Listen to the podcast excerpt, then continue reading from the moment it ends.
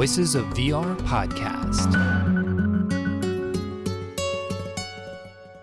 Hello, my name is Kent Bye, and welcome to the Voices of VR podcast. It's a podcast that's looking at the future of spatial computing and the ethical and moral dilemmas of XR. You can support the podcast at patreon.com slash voices of VR. Today's episode is with Eric Ramirez, who's an associate professor of philosophy at Santa Clara University and he's in the philosophy and neuroscience department and has actually written a book called The Ethics of Virtual and Augmented Reality Building Worlds. And he's a moral philosopher. So he's looking at recreating things like the trolley problem within virtual reality, which uh, have another interview that I've done previously that I'll be airing the next episode with Andrew Kissel of the Old Dominion University in Norfolk, Virginia, who's been also looking at different aspects of recreating moral dilemmas. But Eric's looking at aspects of empathy. How does empathy work? Can you start to have different moral judgments that are happening in the context of virtual reality. And he sees that there's a problem with this concept of thought experiments, specifically perspectival thought experiments, where you're asked to put yourself into specific situations and to imagine the full context of that situation. And he is looking at this intersection of psychology and neuroscience and moral psychology, and just how difficult it is for us to imagine the full contextual and relational dimensions of putting us into these specific situations with all sorts of unconscious things that we're processing. So, very difficult to do. And so, he's seeing that we're actually on the brink of this VR renaissance of doing these different types of moral psychology investigations using virtual reality technologies, which does a lot better job of putting people into these different situations, at least a simulation of these situations, way better than we can imagine them and see what our reactions are going to be once we're kind of put in these different situations.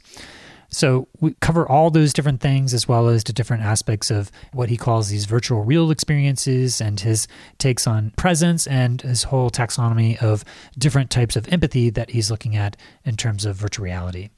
So that's what we're coming on today's episode of the Voices of VR podcast. So this interview with Eric Ramirez happened on Monday, January 16th, 2023. So with that, let's go ahead and dive right in. My name is Eric Ramirez, and I am an associate professor at Santa Clara University. I teach in the philosophy department, and then I also teach in the neuroscience program here. And in terms of extended reality, I think I really got a start there maybe about eight years ago as a kind of off branch of some other research that I was doing in moral psychology about empathy, figuring out all the different things empathy is, and uh, trying to explore along with a lot of other people this was kind of a, a, thing that a lot of people were doing at this time was figuring out whether virtual reality in particular then was an avenue for um, enhancing empathy or at least maybe improvements in terms of like how we do research on moral psychology using vr instead of things like the trolley problem right as a written prompt. And uh, yeah it sort of bubbled out from there in lots of different directions Okay, yeah. Maybe you could give a bit more context as to your background and your journey into working with VR. Absolutely. So uh, I got my PhD in, uh, from UC San Diego, and there I was doing research there also in philosophy and psychology on moral emotions, moral judgment, moral concepts, things like that, and and specifically looking at certain kinds of populations that I'm going to combine here for the sake of example, but that's all I want to imply in terms of like psychopathy, high functioning persons with autism. And one of the reasons why we were looking at those particular populations is that they're often both diagnosed but also talked about in terms of like empathic deficits, different kinds of empathic deficits, but empathic deficits. And so for me, thinking about how empathy works in different ways for different kinds of people and how it affects like acquisition of moral knowledge. And this is especially true, I think, for psychopathy, but helped me better understand how it is that we do research on moral psychology in general. So, like, as I said, the trolley problem, and especially there, what kinds of psychological capacities we assume people have when we ask them to imagine that they find themselves in front of a trolley with a switch and that like all these things are happening and so on and then we ask them to make a decision so the kinds of capacities that we assume people have to recreate in the mind the situation, all of the situational aspects that apply, and then give us a realistic outcome. And so um, I've always been dissatisfied with that way of getting knowledge about moral judgment. I think it's probably not the most accurate way of figuring out what people really would do or what they would really think and so on. And uh, at that time, it was this sort of early stages of people trying to do this in VR, trying to recreate these situations in virtual reality because there's this hope that one of the problems with asking people to imagine this stuff, right, is that our imaginations are not neutral and they are limited in sort of, sort of what we can do, right? So in the trolley problem, you're supposed to imagine that you're under this incredible time pressure, right? I mean, this trolley is coming and it's coming fast. You have only seconds to make a choice. But of course, you're sitting there with a piece of paper and there isn't a trolley. And so the, the way that time sensitivity affects your moral judgments just doesn't look on a pen and paper version the way it would work in a real situation with time sensitivity. You just can't imagine that. You can't build it in, but you can do it in VR. And so the results that people were getting from these virtual reality thought experiments looked really interestingly different from the results that people get when you just ask them to imagine things, right? In a, sitting in a classroom or in a lab or something with a piece of paper. And looking at those empathic capacities and, and how they relate to VR is kind of what got me started in this area, thinking about, well, what kinds of things can we use virtual reality for? And looking more at how people experience simulated content is what got me interested in thinking about some of the ethics or ethical issues that might happen in those contexts too. Yeah, we were just at a symposium at Stanford that was looking at existing law and extended reality and looking at as a research effort to have different lawyers and experts from the VR industry and academics. And so just curious to hear some of your takes on as a philosopher as you're coming into this because you've written a whole book on the ethics of virtual and augmented reality. And so you're looking at these issues of empathy from a moral philosopher perspective. And so as you walk in and see the landscape of existing law, what's your take in terms of, you know, some of these different issues as to whether or not they need to be legislated by law or if they it's more of a institutional review boards at colleges and when they start to review different experimentations what are the ethics around that so i'd love to hear some of your take on being at the symposium and what your takeaways of that were yeah, no, this is good. It's also, I think, the hardest question you can ask, which is good. And so, like you said, I think this is really, it, it, it will really depend on what it is we're using VR to do. If what we're trying, or extended reality, because I think you can get similar issues with augmented reality too. If what we're trying to do is is research, I think there are just already pretty decent frameworks in terms of how we think about research on human subjects. And there, I think we just need to better understand how harms might play out in the context of simulated content, just to to more finely make decisions about possible risks that people might have in extended reality experiments. I think right now we actually don't we don't have a, a solid understanding or or anything like a kind of universal understanding of how to apply existing principles, so like the Belmont principles and other things about human subjects experimentation to virtual reality. So you can get experiments that may not be replicatable in maybe 10 or 15 years as we better understand some of the risks involved. I think that in some ways, VR and XR experimentation on people is is in a similar state as general human subjects experimentation was in the 60s and 70s, right? We're kind of making some mistakes, I think, and trying to learn about what went wrong in those cases so that we can prevent them in the future. And in that sort of application, I think we can take care of this at institutional review boards. But if we're talking about commercial uses, for example, of extended reality, there is a sense, and we can talk a lot more about this, but there's a sense in which the way that people can be harmed in virtual reality or extended reality might need some legislative background just to prevent certain things from happening or to, or to minimize the degree to which people can be harmed, both to themselves, but also to other people. And so I think it'll depend on what we're doing with the technology, whether we want the law to come in or something like an institutional review board. Yeah, and in your book, The Ethics of Virtual and Augmented Reality, you start to dig into what you call the thought experiment paradigm, which is trying to imagine yourself in these situations, which you've talked about a little bit.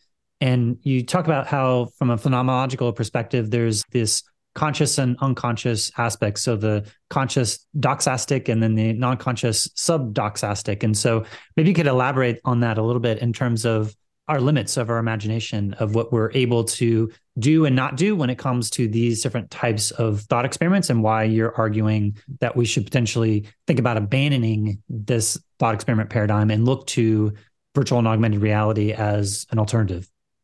Yeah. And I think just to be as clear as I can about it.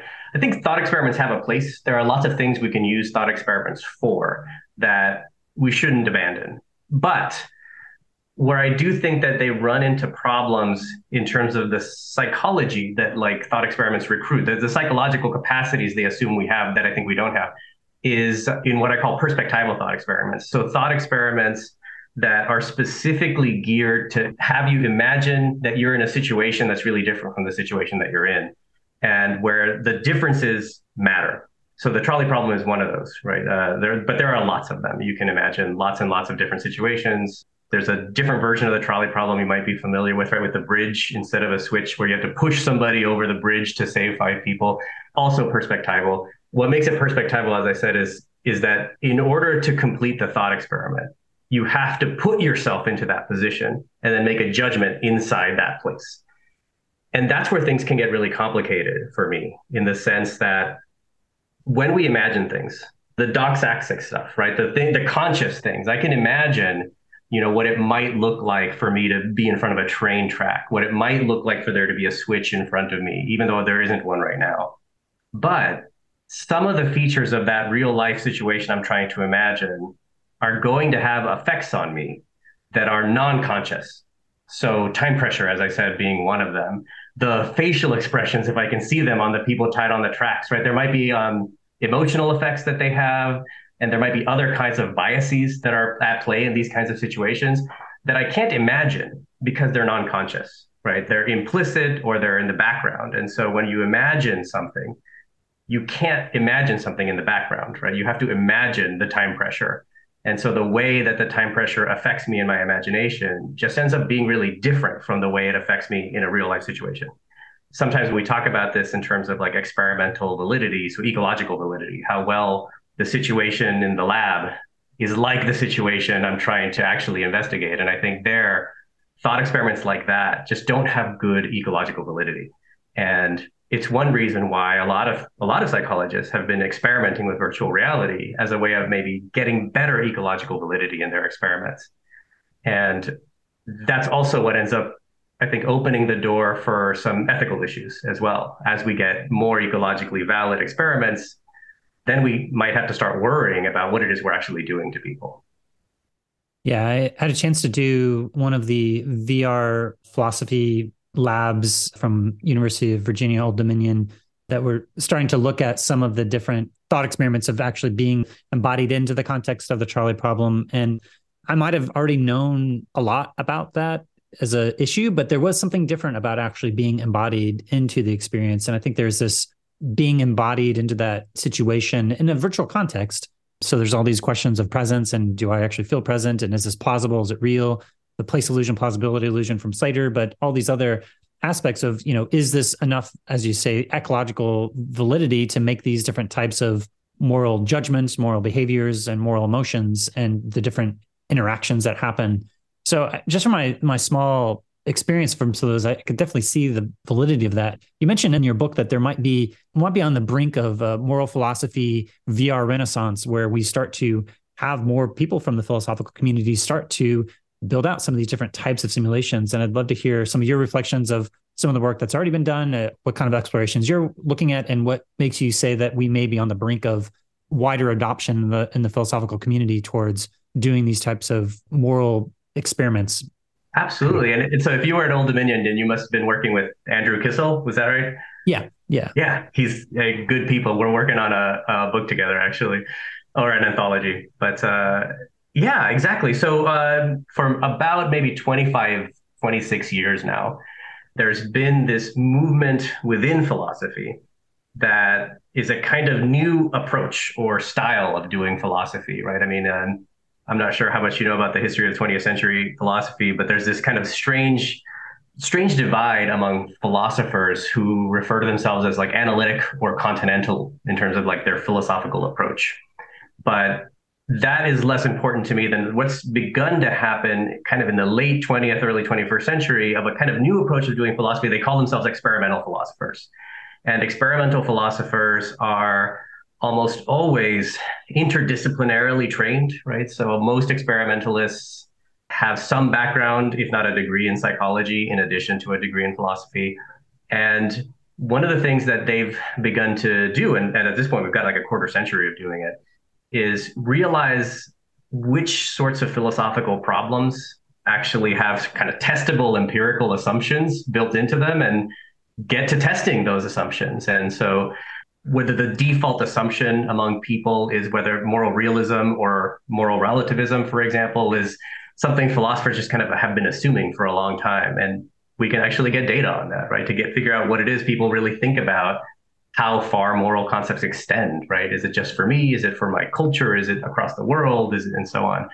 This data on trolley problems, for example, it started out of these really interesting non-experimental philosophers Philippa Foot and Judith Thomson, right? I mean, it's where we get a lot of the experiments that people do now. And Foot gave us the footbridge version of the trolley problem, right? And she didn't collect data. She just thought this was this really interesting way of reconfiguring the trolley problem to get a different intuition out of it than most people get, right? Most people get the utilitarian. Of course, you switch, you would be crazy not to switch.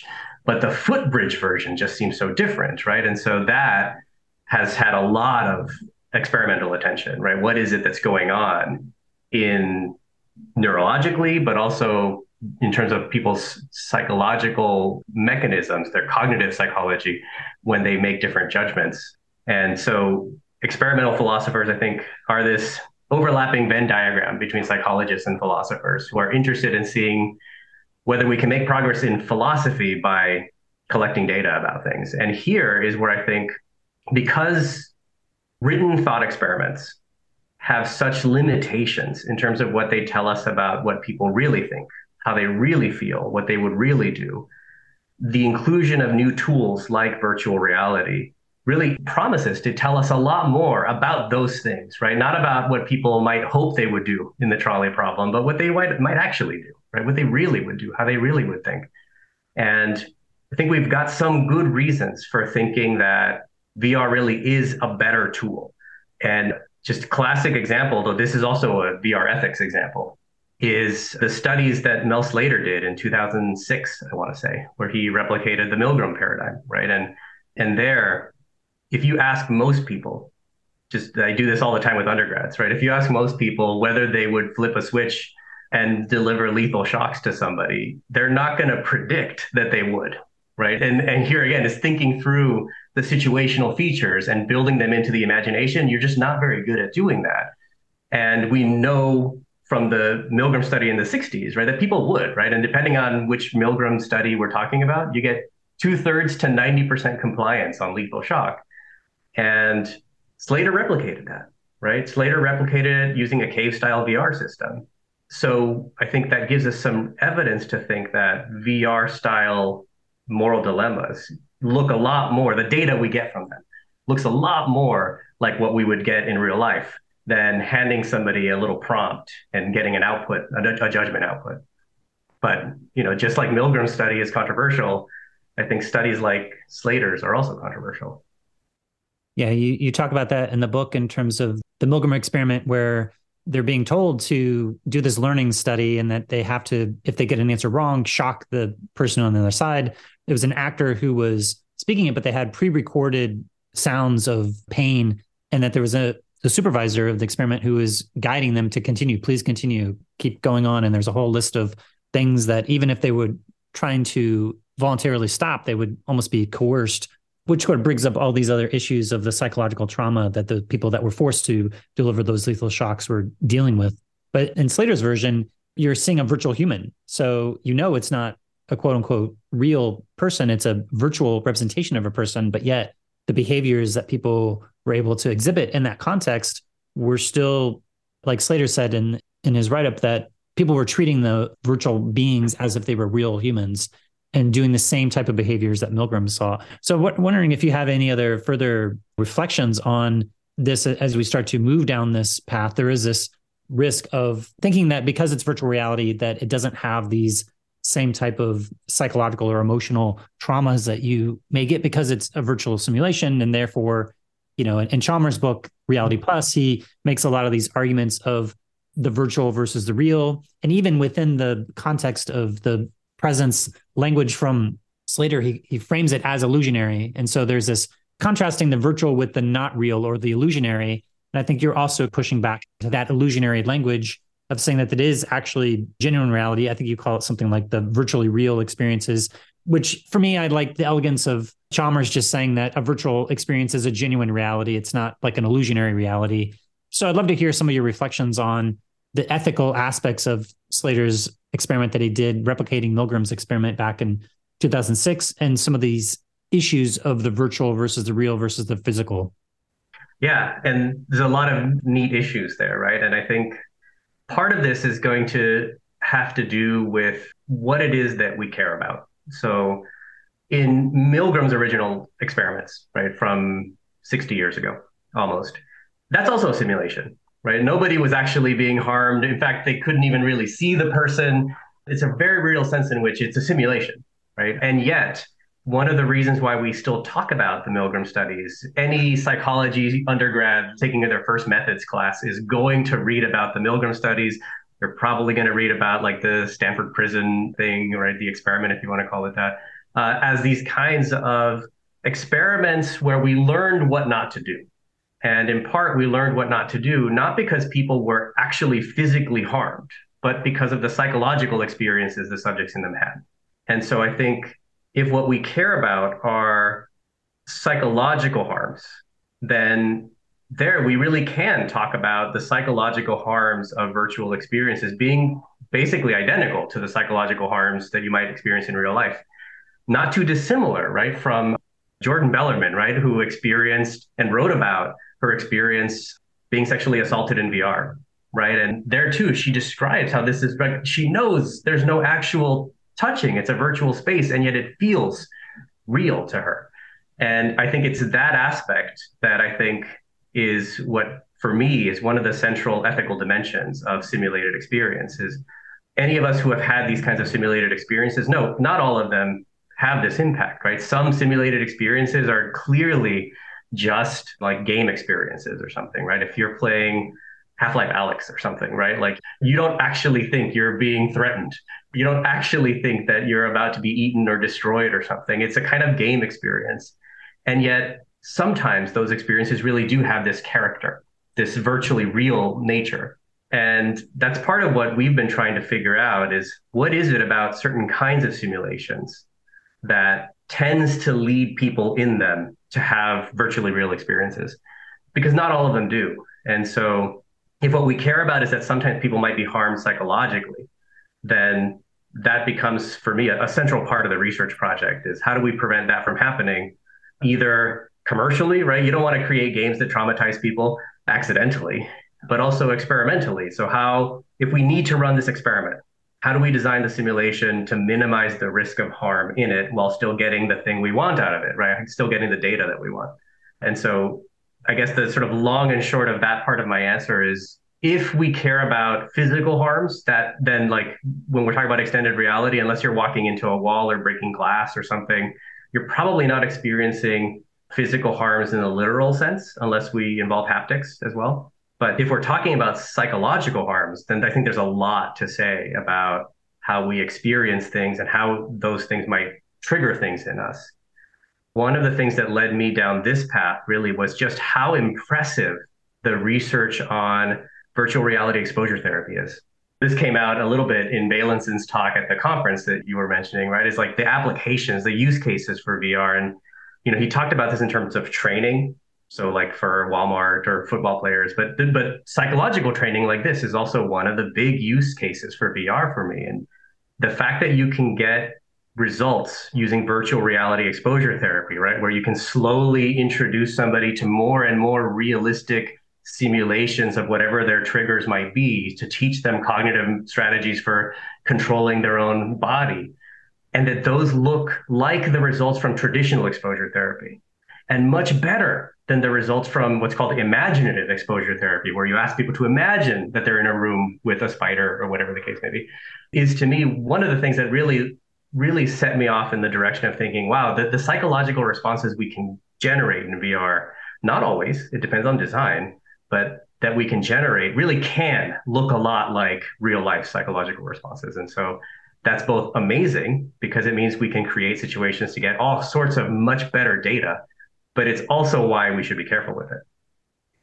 Yeah, as I think about the implications of where does the law come in and how does the law start to define things, I think this is one of the areas where I see at least some distinct differences between how we look at, say, the fighting words clauses of the First Amendment, meaning that, like, if you're actually face to face with somebody and the words you use are leading towards a physical altercation, that has a different type of interpretation of First Amendment fighting words interpretation versus if you're doing that in a virtual context where there isn't the same threat of a physical violence. And so, and even sexual assault or how these other things are currently defined, the ways that they're maybe happening in a virtual context don't meet the same levels of standards, then they would be prosecuted as sexual assault or physical assault types of crimes. And so, one of the things that you are doing in this book of ethics of virtual and augmented reality is starting to look at these issues of presence and how to start to define some of these different aspects of, you know, I know from Slater, he has the place illusion and plausibility illusion.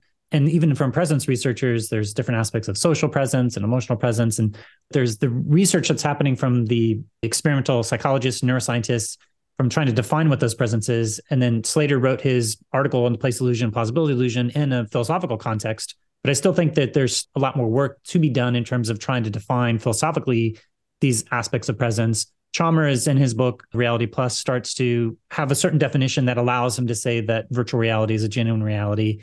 And he's trying to suss out different dimensions of those aspects of presence that make it a genuine reality rather than an illusionary reality. And you do something similar in the sense that you're trying to define the context realism, the perspectival fidelity, and the psychological features of presence. But love to hear your take of as you are one foot into the psychological neuroscience world, but also the philosophy world how you see this issue of presence and the philosophical work that needs to be done in order to more firmly define these different aspects of presence and why it matters.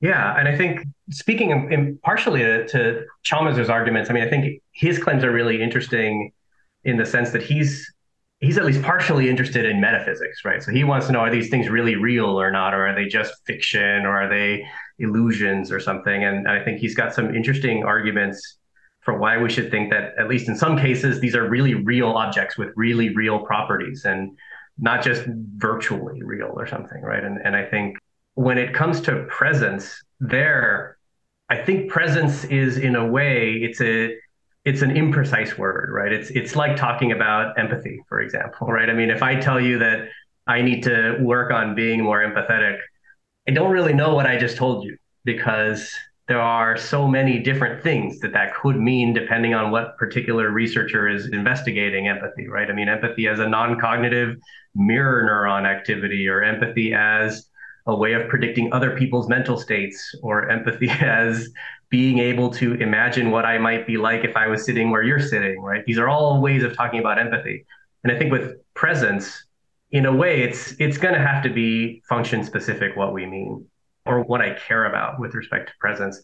You had this great slide during your presentation at this talk where you had all the sort of components of presence that people have proposed and or elements of presence and and it's a long list, right? And in part it's because what we care about when we're talking about presence is just going to be dependent on the application we have in mind and one of the things that led me to think about virtually real experiences as a kind of subtype of presence, for example, is both firsthand experience, right? So like I've had this experience where I felt clearly present in a space, but not feel as if those experiences were actually happening to me, right? I was in the virtual space, not in my living room, but it was still a fictional space in that sense, right? Like the events weren't really happening.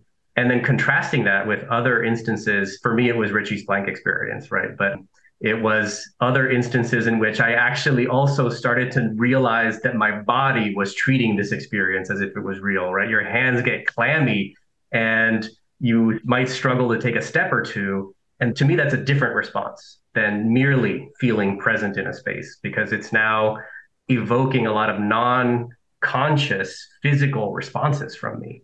And there had to be a name for that. And so I just called it virtually real experience. But I wouldn't be surprised if this is an overlapping concept with lots of other friends nearby in that sense, or, or maybe even subsumed by certain kinds of presence that Slater would want to just describe differently. But in general, I think this is also standard academic stuff. There are so many terms that get thrown around that are overlapping that as long as we're precise in a particular instance about what we mean, I think we can avoid misunderstanding, but but it's not easy.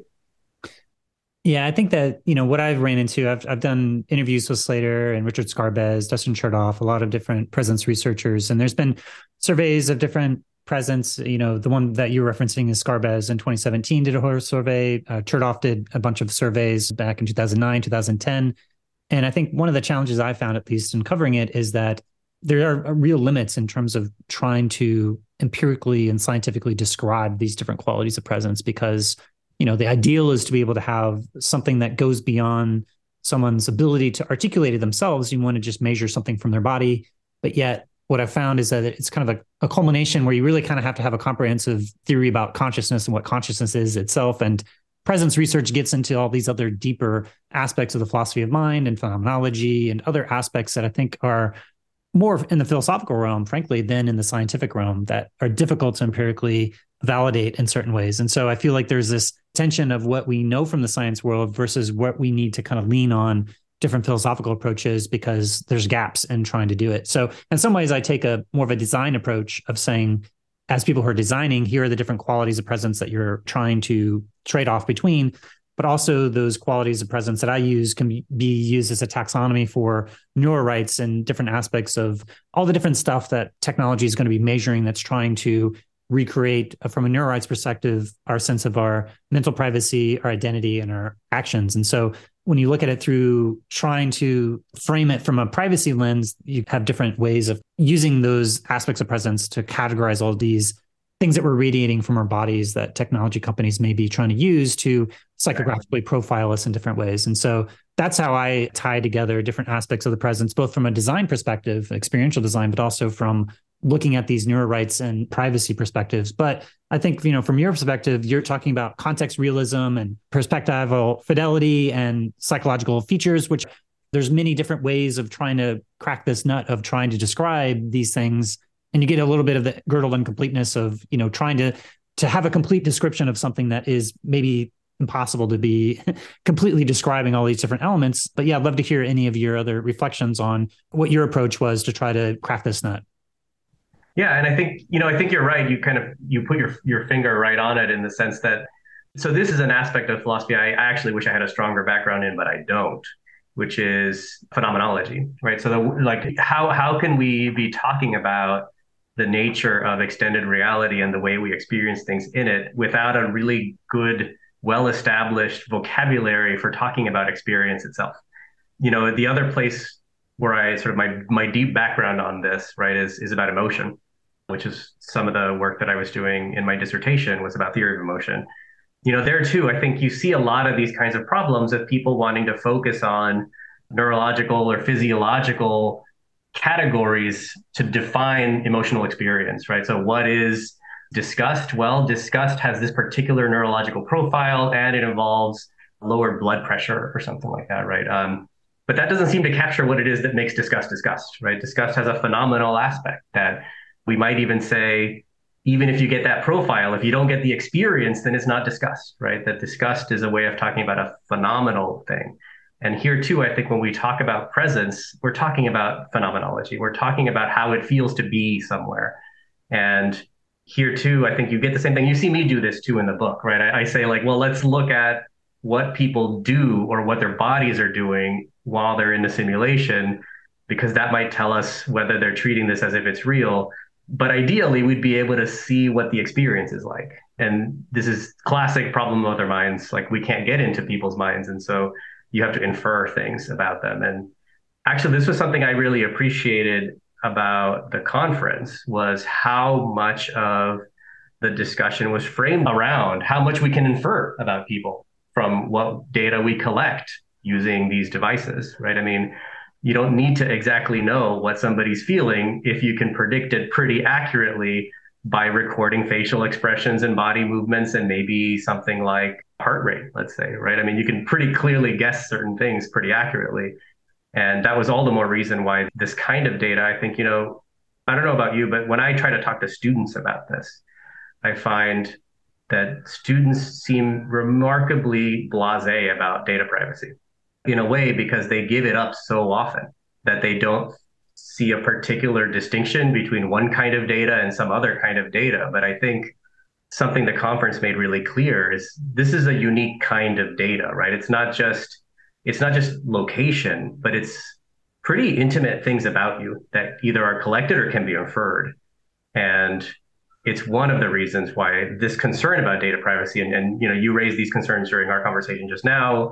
Brittan Heller worries about this a lot, and it's something that we do need to take more seriously in that respect as well, because it does get at this aspect of our inner experience too. Like this external data can be pretty good at figuring out what's going on in your head. Yeah, well, because you have done a lot of work philosophically on empathy, I'd love to dive into your framework that you have a taxonomy of different types of empathy. And this obviously it was a big issue in the VR community after Chris Milk's VR is an empathy machine TED talk that he did back in like 2015 there's also been a lot of discussions I've had with different people in the community in terms of the limits of empathy. And so philosophically, you're taking a look at this and trying to, to really actually break this down. I know Paul Bloom has a whole book against empathy that you reference a little bit here, but there's also, you know, when people use the word empathy, it means a lot of things. And it's kind of one of those ambiguous terms that you're trying to, in some ways, pin down the different types. And so I'd love to hear you break down a little bit of the different aspects of the mirror neurons and the contagion aspects of the empathy, but also the more cognitive aspects of either the mind reading, which you have the two aspects of trying to imagine what other people are thinking, or the more moral judgments that they may be doing, and then the perspectival taking, which is you know trying to be in their shoes and the more simulation of what's it like to be in their world. Yeah, absolutely, and I think this is part of what latches onto some other ethical questions about XR that I've written about in other places too. So I, I guess if, if we had to do this kind of camp setting, I would say I'm really worried about thinking of extended reality as an empathy machine or an empathy enhancer. But in order to make sense of why I think that, you're exactly right. We need to talk about what I think empathy is in the first place. And part of this just is like different fields have come to this in different directions. And so I think for a lot of us, one of the ways that we get empathy, that we think about empathy, right, is this kind of co-feeling, right? Feeling the same thing somebody else is feeling. And and that I think often we talk about in terms of mirroring or contagion, right? So somatosensory cortex, which is the strip on both sides, sort of roughly right in the middle of your head, where sensory and motor information comes and goes. We have neurons there whose job seems to just be to like monitor the environment around you. And if it sees something that looks kind of like you to preferentially fire what it thinks it's seeing in the world. So if you see somebody fall down you might feel a little weird tingle in your knees right? And that's a kind of mirroring response if you see somebody smile you might start to feel the muscles in your cheeks start to kind of want to raise up in a smile right and one way of thinking about empathy just is as that mirroring response, right? Emotional contagion, in other words. Early in our conversation, you know, I told you one of the things that got me started here was thinking about these two different kinds of populations in terms of psychopathy and persons who have high functioning autism. And psychopathy in particular is a condition that's at least partially thought of as people with deficient mirroring response, right? Or at least non typical mirroring, either because somatosensory cortex like lacks myelination there for mirroring neurons, so they just don't fire very well or at all, or they don't have any mirroring response. And so they get a very different profile about how they understand the world, how they learn moral judgments, because they lack that kind of empathy. For them, right? Most of us learn a lot of morality by doing things and then feeling things. And so if I, as a child, right, I hope I didn't do this, but I must have because it's normal.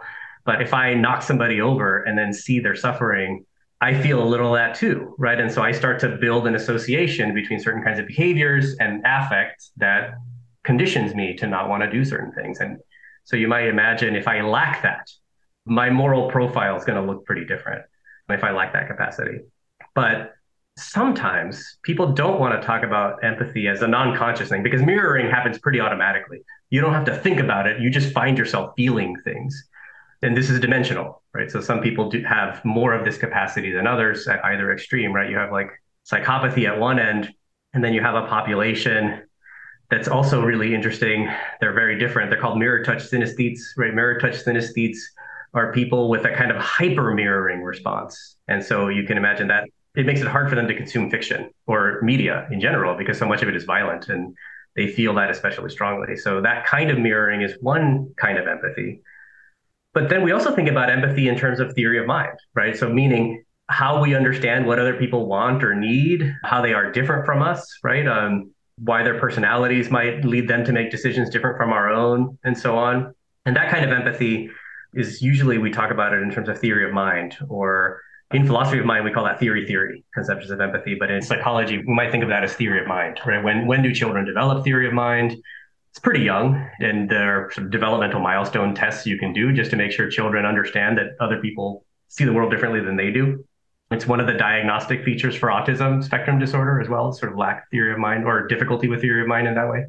And those kinds of empathies, I think, are really interesting, but they're not what I was interested in when I was thinking about virtual reality, augmented reality, and thought experiments. It was really this perspectival kind of empathy, this putting myself in somebody else's position kind of empathy, right? So this is not just understanding how other minds work, but it's this ability to use my imagination to create a simulation, essentially, right? To put myself into this world where I'm in somebody else's position, figuring out what I might do from that position, or sometimes people talk about empathy of this kind in terms of literally just like putting myself not in your shoes, but like, what's it like to be you? Right. And there, I think both of those kinds of empathies can become really problematic in different ways. Uh, and that's, I think, the where VR has put itself into the position or called itself an empathy machine or an empathy enhancer, right? Is that VR, the claim is anyway, that it can put you into somebody else's position or that it can show you what it's like to feel you know what it might be like to be some other kind of person. And there I, I struggle to see how that's possible for example.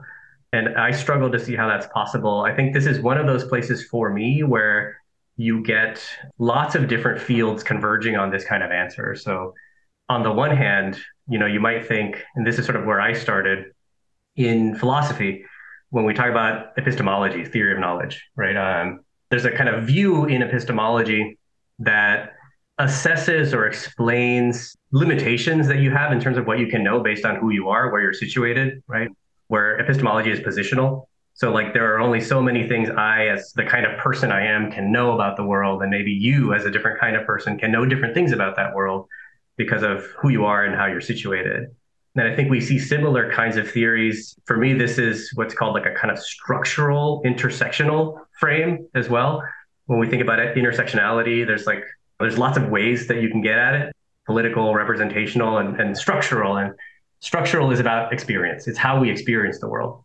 So part of the claim there, right, is that the way that, let's say, a Black woman might experience an event is going to be different than the way that I will experience that same event in part due to how these features of our identity, how we internalize certain conceptions of ourselves and the world affect how we see things, right? So if you come at this from psychology or cognitive psychology, I think this there's this, has a long history in terms of what's called top-down effects on perception, right? So cognitive psychologists like to talk about how our concepts structure experience. And I think what all these different views have in common is the claim that what it means for me to experience something is going to be really richly informed and partially determined by who I am. And not just who I am in some kind of thin sense, but like the fact that me, that I am an immigrant to the US, right? I'm from Nicaragua, that I lived in Southern California, that we had certain kinds of experiences that I identify as a man, and so on, that these will structure how I perceive and read a scene. And to think that a simulation can give somebody that, I think, is a mistake because they're going to come at that simulation with their own internalized sense of who they are and their concepts and so on. So the, the problem I have with empathy enhancement in that sense is I think it's a simplistic picture of what experience is. It's to think that experience is something that a camera in a three dimensional scene can give another person but I think experience is much richer than that, right? It's there's this old assignment you can do in a, like a photography class, right, where you have everybody take a picture of the same thing, and you end up getting a lot of different photos. They don't look alike because everybody has a different way they approach the scene. And so for me, when I think about empathy in VR, if we're thinking about it in terms of mirroring, then I think there's no problem at all, right? If I watch somebody have a skateboard accident in VR, assuming I have mirror neurons that function normally, then I'm going to experience that. And if you have the same VR experience, then you're probably also going to feel that mirroring response from watching somebody fall down in VR. But if we're talking about understanding what it's like to be somebody else, there I think the problem gets harder the more and more different the person that you're supposed to be is different from who you are. And so I would prefer that we don't think about virtual reality or augmented reality as an empathy enhancer. In other work, I talk about sympathy as a better target for XR than empathy because sympathy just doesn't have the problem of having you experience somebody else's experiences. Sympathy is always about you caring about something else, not you being somebody else. And there, I think VR really, really could get you to become much a much more sympathetic person towards other people. And I think that it's much more likely to succeed at doing that than it is to get you to understand what it's like to be somebody very, very different. You know, I, I see these simulations a lot. Like, here's what it's like to be a Syrian refugee, or here's what it's like to be, in my case, right? So, like, here's what it's like to be a Nicaraguan refugee, right? Like, and I think a simulation is not going to be able to transfer that experience. Yeah, I think there's certainly a lot of different attempts of different experiences that I've seen. I'd say there's a, a, wide range of the direct experiences that I've had personally that have allowed me to maybe have a deeper sympathy or a deeper understanding. And I'm wondering if it's a matter of the language we use as to not trying to claim that we're trying to cultivate this empathy, meaning that you're going to understand what it means to be you know there's experiences about black women in prison you know the trauma of that experience is difficult to convey unless you actually have an embodied lived experience of that. And on top of that, because you're talking about the theory of mind and the way that we code information, the way that we interpret the experiences into language and how we even perceive the world is perhaps filtered through that lens. And so to try to recreate those filters, I think is can be a tall task. However, there are experiences that I've had in VR that have been able to allow me to have a deeper understanding. I know that you mentioned in your book, A Thousand Cut Journey, which I've had a chance to see. Have you had a chance to see that? I'm wondering if if it's a problem that you mentioned this nudging and the moral implications of nudging as related to autonomy versus some of these different larger aspects of, say, unconscious bias and racism that we have and trying to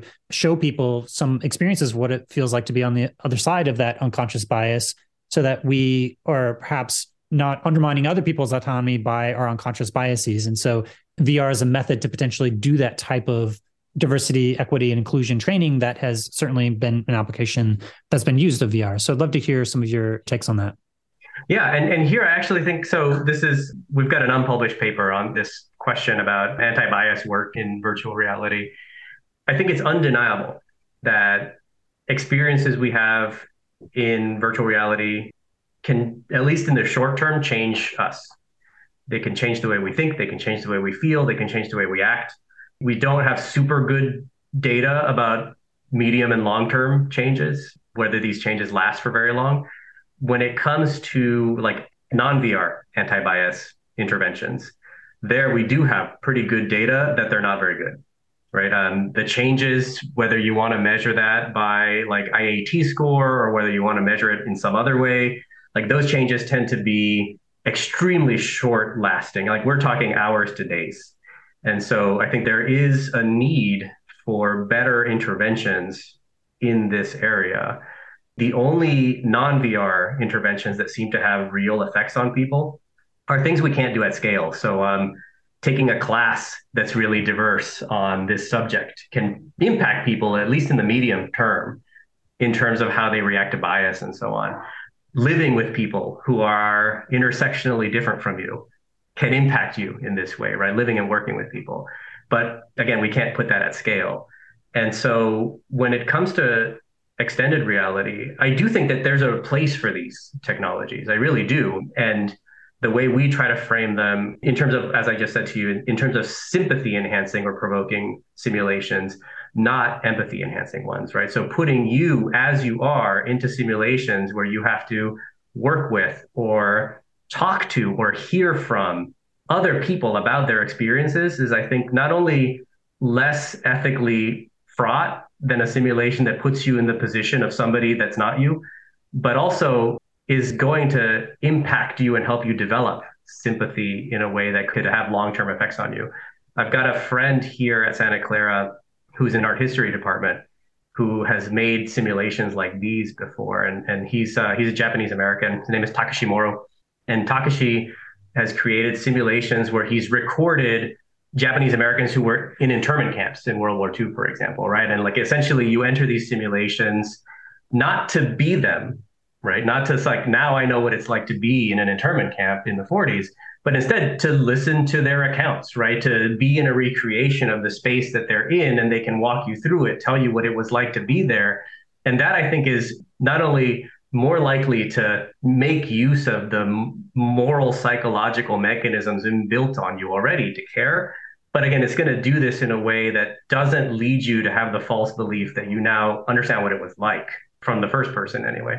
So, absolutely, I think when we talk about anti bias VR simulations, there's a place for them. And I actually think um, I'm excited to, we're trying to make some of these ourselves for a pilot study here.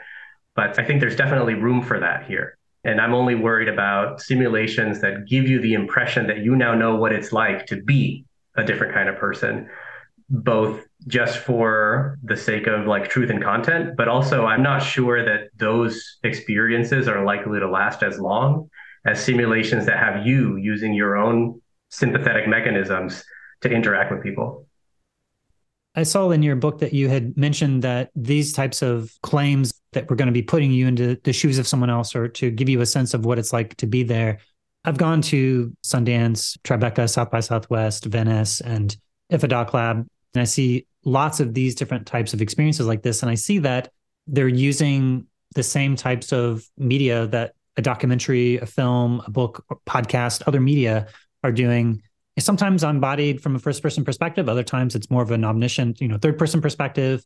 And you mentioned something like how these different types of perspectival taking experiences are unethical according to at least four or five different types of moral judgments. And I'm wondering if you can maybe elaborate on those a little bit, just because from my experience, I feel like they're not so much unethical. Maybe the language around them, how they describe them and their claims they're making about them, or maybe the things that are more problematic of saying that you're going to be embodying versus the experiences themselves from this perspective of nudging and autonomy. And if you have any other thoughts of, or maybe elaborate on why you saying those experiences within themselves may be unethical.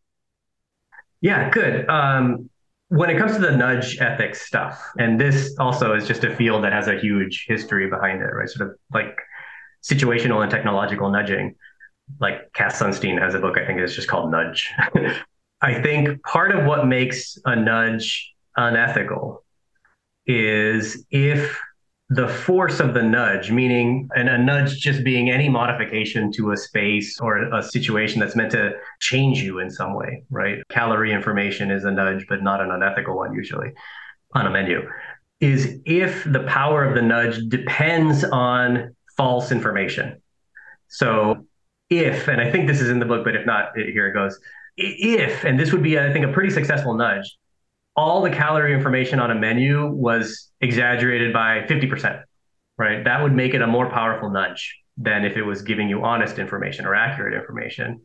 But it's unethical in that sense because it's subverting your own agency and autonomy in order to get you to move to a certain space, right? To eat less or whatever.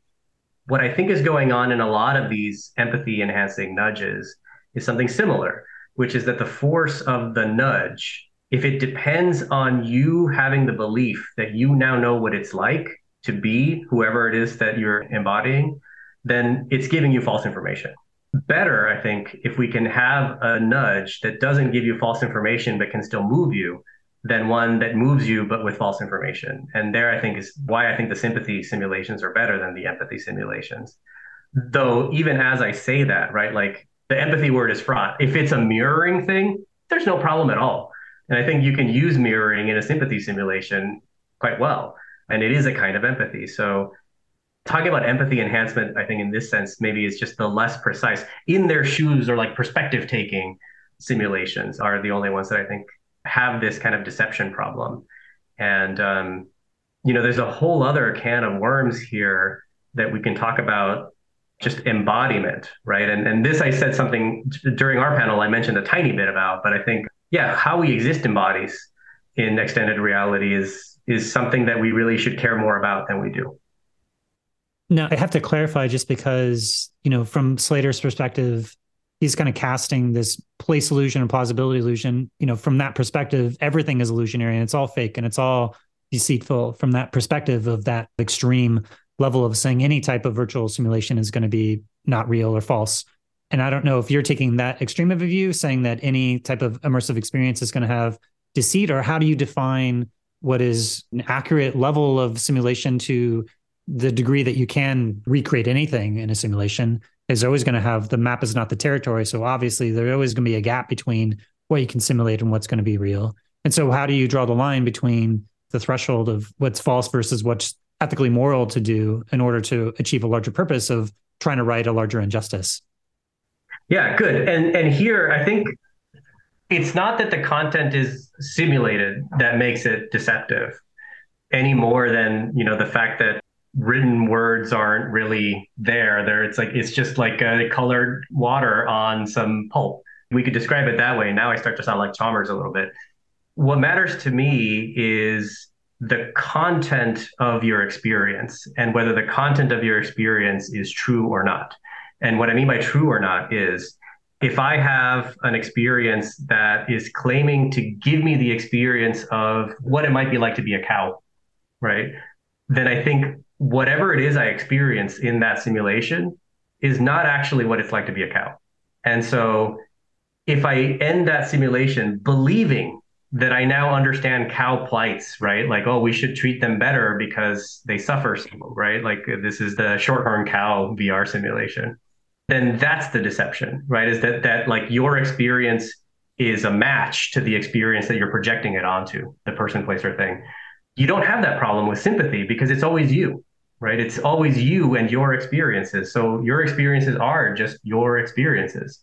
So there isn't going to be this deception built into that in the way that there would be if I'm like, oh, now I understand what it's like to try to and, and this is you know it's interesting because I am an immigrant. I did come to the United States and we did struggle with our own documentation and so on, but I didn't go through the experience that the people in uh, Iñárritu's Carne Arena did, right? And so even me going through that experience isn't going to tell me what it was, what it's actually like, because I didn't go through that experience.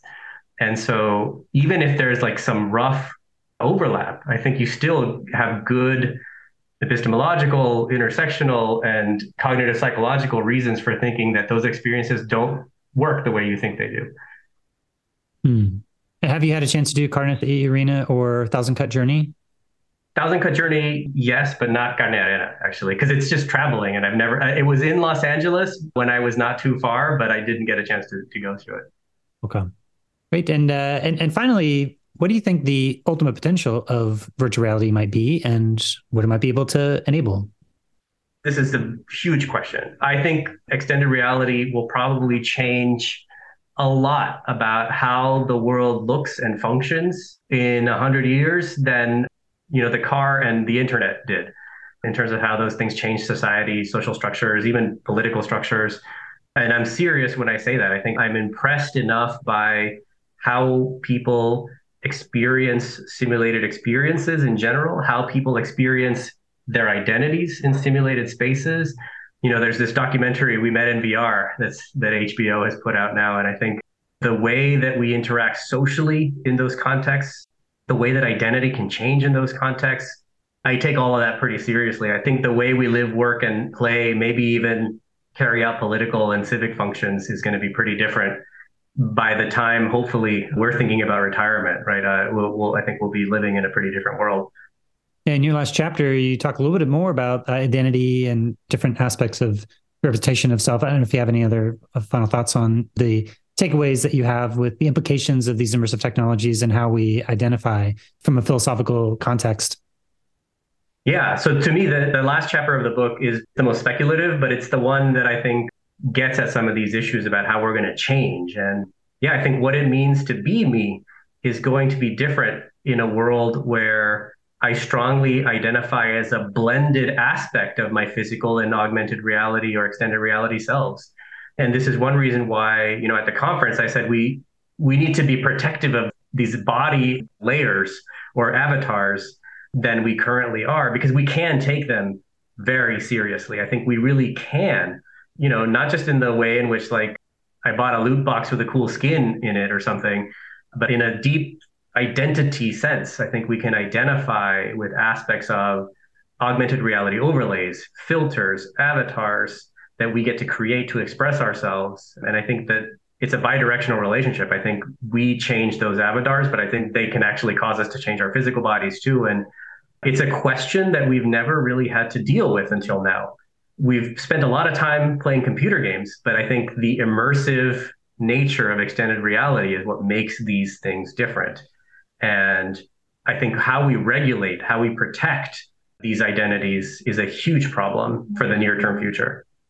Is there anything else that's left unsaid that you'd like to say to the broader immersive community?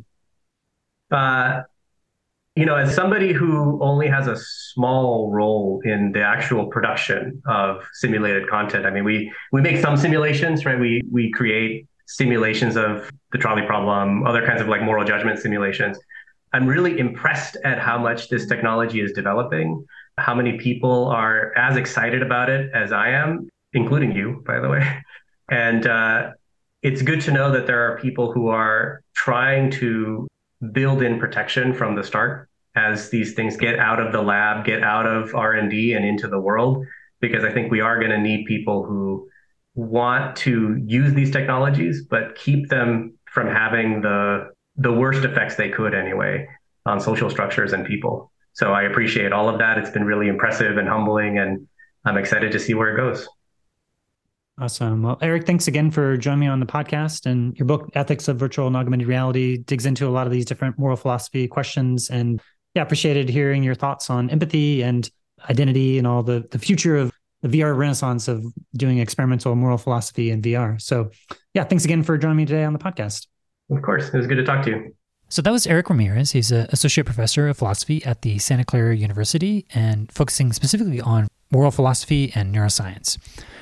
So I have a number of different takeaways about this interview is that first of all, well, it's really striking to me to see that he's kind of arguing against the use of perspectival thought experiments in terms of kind of like this intersection of experimental philosophy. He sees that there's still obviously a lot of value for these different types of thought experiments and philosophy at large, but whenever you're asked specifically to imagine yourself in a certain situation, like the trolley problem, where you're trying to imagine yourself in this time sensitive situation, you're not seeing the emotional reactions, you're not having all these other contextual dimensions for your perception and everything else that you would have if you're actually embodied in the situation.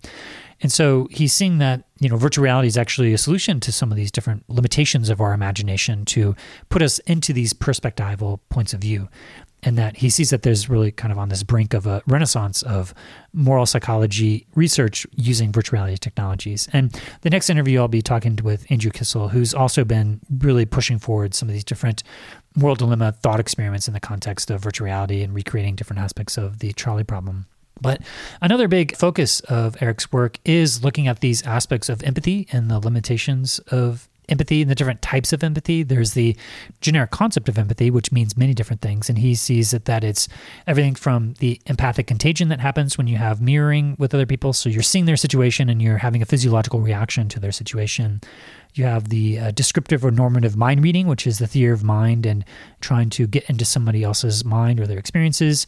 And then you have their in the shoes experiences and then the what's it like experiences. And he's pointing out that there's a lot of problems with whenever people are saying that VR is an empathy machine and kind of stepping over the limitations of all the other fully contextual dimensions that you're missing when you're taking somebody's perspective and some of these different experiences, and that it's less an empathy and more of a sympathy, where you're creating experiences that are kind of a proxy that you're identifying with it rather than really fully understanding what it's like to walk in someone else's shoes. And so he's kind of stepping through in his book, deconstructing different aspects of VR as an empathy machine meme that we've heard a lot about since Chris Milk's TED Talk back in 2015 and that generally there's a lot of different testable aspects of philosophy moving into this realm of experimental philosophy and this intersection between psychology and philosophy.